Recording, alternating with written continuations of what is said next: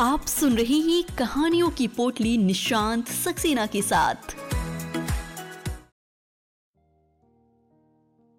Hello, नमस्ते दोस्तों।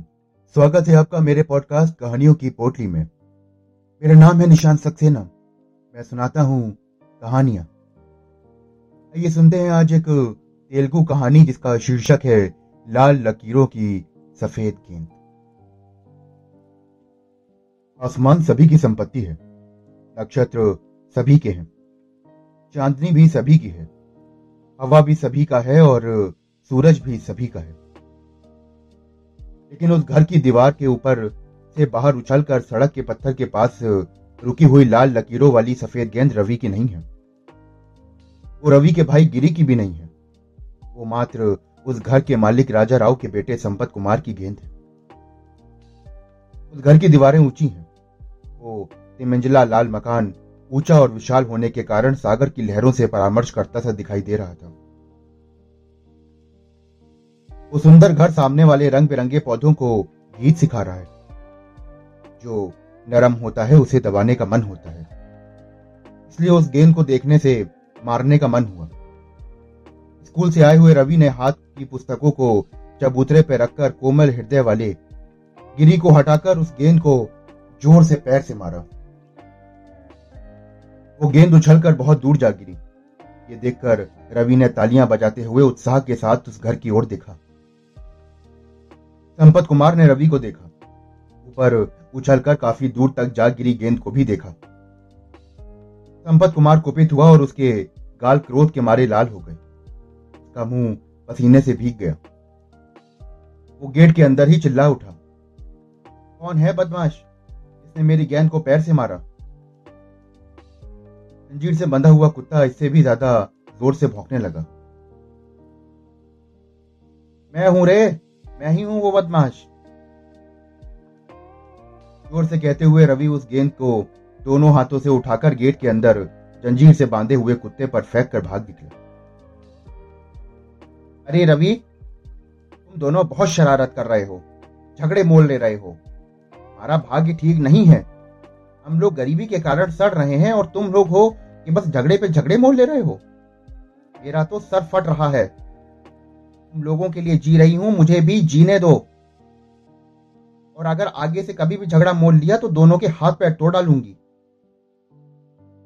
माँ द्वारा कही गई ये गिरी। ने बातें खूब समझ ली। इसलिए तुरंत उसने रवि के गाल पर थप्पड़ मारा। क्या माँ ने जो बातें कही, उन बातों को भूल रहे हो? बस यही कहते हुए उसने एक थप्पड़ मारा। लेकिन रवि ने इन सारी बातों को ध्यान नहीं दिया। मुझे उस तरह की गेंद चाहिए कहते हुए उत्साह के साथ उछलते कूदते वो घर की ओर चल पड़ा। वो घर उस शहर के अंतिम छोर पर एक नहर के किनारे था। वो एक छोटी सी झोपड़ी थी। उसे बाँस के टट्टर से दो भाग को में बांटा गया है। एक भाग में उस घर के मालिक और उसके परिवार के आठ लोग रहते हैं। दूसरे भाग में लॉरी ड्राइवर कांताराव किराए पर रहते थे। इस समय वो जेल में है, इसलिए उनकी पत्नी कांतम और उसके दो बेटे रवि और गिरी मात्र उसमें रह रहे हैं। कांताराव भले आदमी के रूप में जाना जाता था, वो पीने वाले ड्राइवरों के बीच बिल्कुल ना पीने वाले ड्राइवर के रूप में उसने बहुत नाम कमाया। वो अक्सर कहा करता था कि बच्चों का जीवन उसके जीवन जैसा नहीं होना चाहिए। उन्हें अच्छी तरह से पढ़ाने के लिए भूखे पेट रहकर भी उसने कॉन्वेंट में भर्ती करा दिया था। किसी भी बुरी आदत को उसने अपने पास नहीं आने दिया। ड्राइवर का काम करते हुए वो जीविका चला रहा था। लेकिन एक दिन एक दुर्घटना घटी। कार शराब खाने से निकलकर लॉरी से टकरा गई। दुर्घटना में एक लड़का मर गया। इसी कारण कांताराव घर में न रहकर जेल चला गया। उस दिन से कांता मासू बहाती हुई जीविका चला रही है। जब पति कमाकर लाते थे, तब भी जीविका बहुत मुश्किल से चलती थी। आमदनी नहीं होने से उसका जीवन पूरी तरह से दूभर हो गया। इस बुरी हालत में उसकी कोई सहायता करने वाला भी नहीं रहा। गवर्नमेंट की पढ़ाई बंद करवाकर उसने बच्चों को सरकारी स्कूल में भर्ती करा दिया। ऐसी दशा में उसने पेट भरने के लिए छोटी सी चाय की दुकान खोली। वहाँ पर नए घरों का निर्माण हो रहा था। कारण वहाँ काम करने वाले सभी मजदूर उसकी दुकान पर चाय पीते रहते थे। तरह वो भूखी प्यासी दुखी होकर समय काट रही थी। दो आवारा युवक जिन्हें कोई काम नहीं रहते, चाय पीने के लिए रोज वहाँ आना होता था। पच्चीस पैसे की चाय पीकर वो घंटों वहीं गप्पे मारते रहते। मज़ाक की बातें करते। और इस तरह की कानाफूसी भी जल्दी होने लगी। जेल में रहने पर भी दो जवान बलिष्ठ पति हैं। फिर उसे क्या कमी है? कि कानाफूसी की बातें उस घर के मालिक के कानों तक पहुँची। उसने उसे बुलाया। बोले, माँ, मैं इस तरह की बदनामी सह नहीं सकता। घर जल्दी खाली कर दो, अम्मा। उसने उस समय घर तो खाली नहीं किया, लेकिन चाय की दुकान बंद कर दी। अपना सर पीटते हुए कोई दूसरा मार्ग ना मिलने के कारण वो रो रही थी कि तभी रवि और गिरी वहाँ पर आए। रवि ने आते ही उसे घेर लिया। अम्मा, मुझे गेंद खरीद दो ना। आज मैंने एक गेंद देखी। वो लाल लकीरों वाली सफ़ेद गेंद है। पैर से मारने पर हवा में उड़कर बहुत दूर जाके गिरती है। माँ, वैसी ही गेंद मुझे भी चाहिए। और आज ही चाहिए। माँ, खरीदो ना। वो कहता हुआ दीनता भरी दृष्टि से देखते हुए शोर मचाने लगा। गिरी ने रवि की शरारतों को बता दिया। कई प्रकार से समझाने पर भी रवि ने गेंद की जिद न छोड़ी। माँ तंग आ गई और उसका मन विकल हो गया। वो क्रोध को रोक नहीं पाई और तुरंत झाड़ू लेकर बेसुध रवि को मारा। रवि रो रो कर थक कर सो गई। उसके बाद वो रोती हुई आँसू बहाते हुए रवि के बगल में बैठ गई। गिरी को तो कुछ नहीं सूझा, वो तो सिर्फ़ खिलौने की तरह खड़ा रहा। अचानक ज़ोर से हवा बहने लगी और धूल उड़ना शुरू हो गई। पानी की बूंदें गिरने लगी और उसने तूफ़ान का रूप ले लिया। उस घर की छत से ताड़ के पत्ते उड़ने लगे।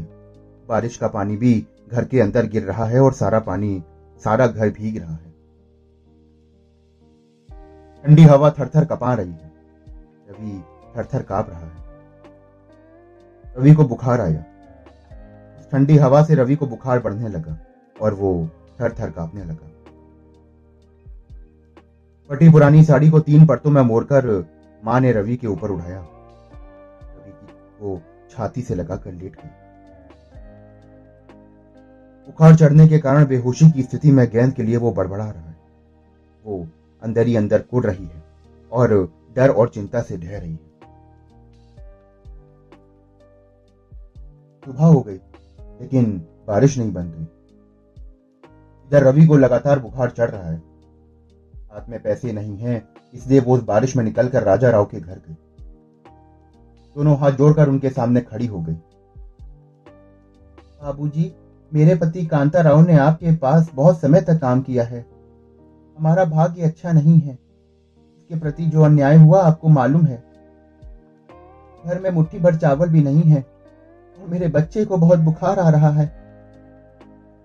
बुखार से उठा भी नहीं है और हाथ में पैसे भी नहीं है।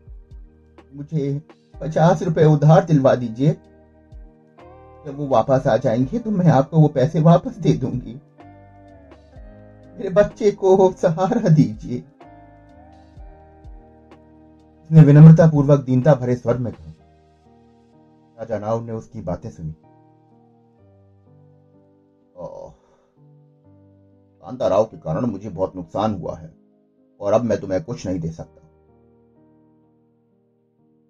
वो हँसी बहाती हुई असाई स्थिति में वापस लौट गई। उसने दस कदम आगे बढ़ाए चमेली की झाड़ियों के बगल में एक लाल लकीरों वाली सफ़ेद गेंद दिखी। उसकी आँखें चमक उठी। गेंद को ले जाकर रवि को दूँगी तो वो उसे देखकर एकदम उठ बैठ जाएगा, और उसका बुखार भी कम हो जाएगा। उसने गेंद निकाली और जल्दी जल्दी दो कदम आगे बढ़ाए। इतने में कुत्ता भौंका। राजा राव ने पीछे मुड़कर देखा तो उसकी साड़ी के आंचल में छुपे हुए गेंद उसे दिख गई। उसके बाद उसने उस पर चिल्लाना शुरू कर दिया। में वहाँ एक नौकर आया और गेंद को छीन कर ले गया। वो लड़खड़ा कर पीछे की ओर गिर गई। वो बेहोश होकर गिर रवि बुखार से करा रहा है। गिरी आँसू बहाते हुए माँ की प्रतीक्षा में रवि के बगल में बैठा।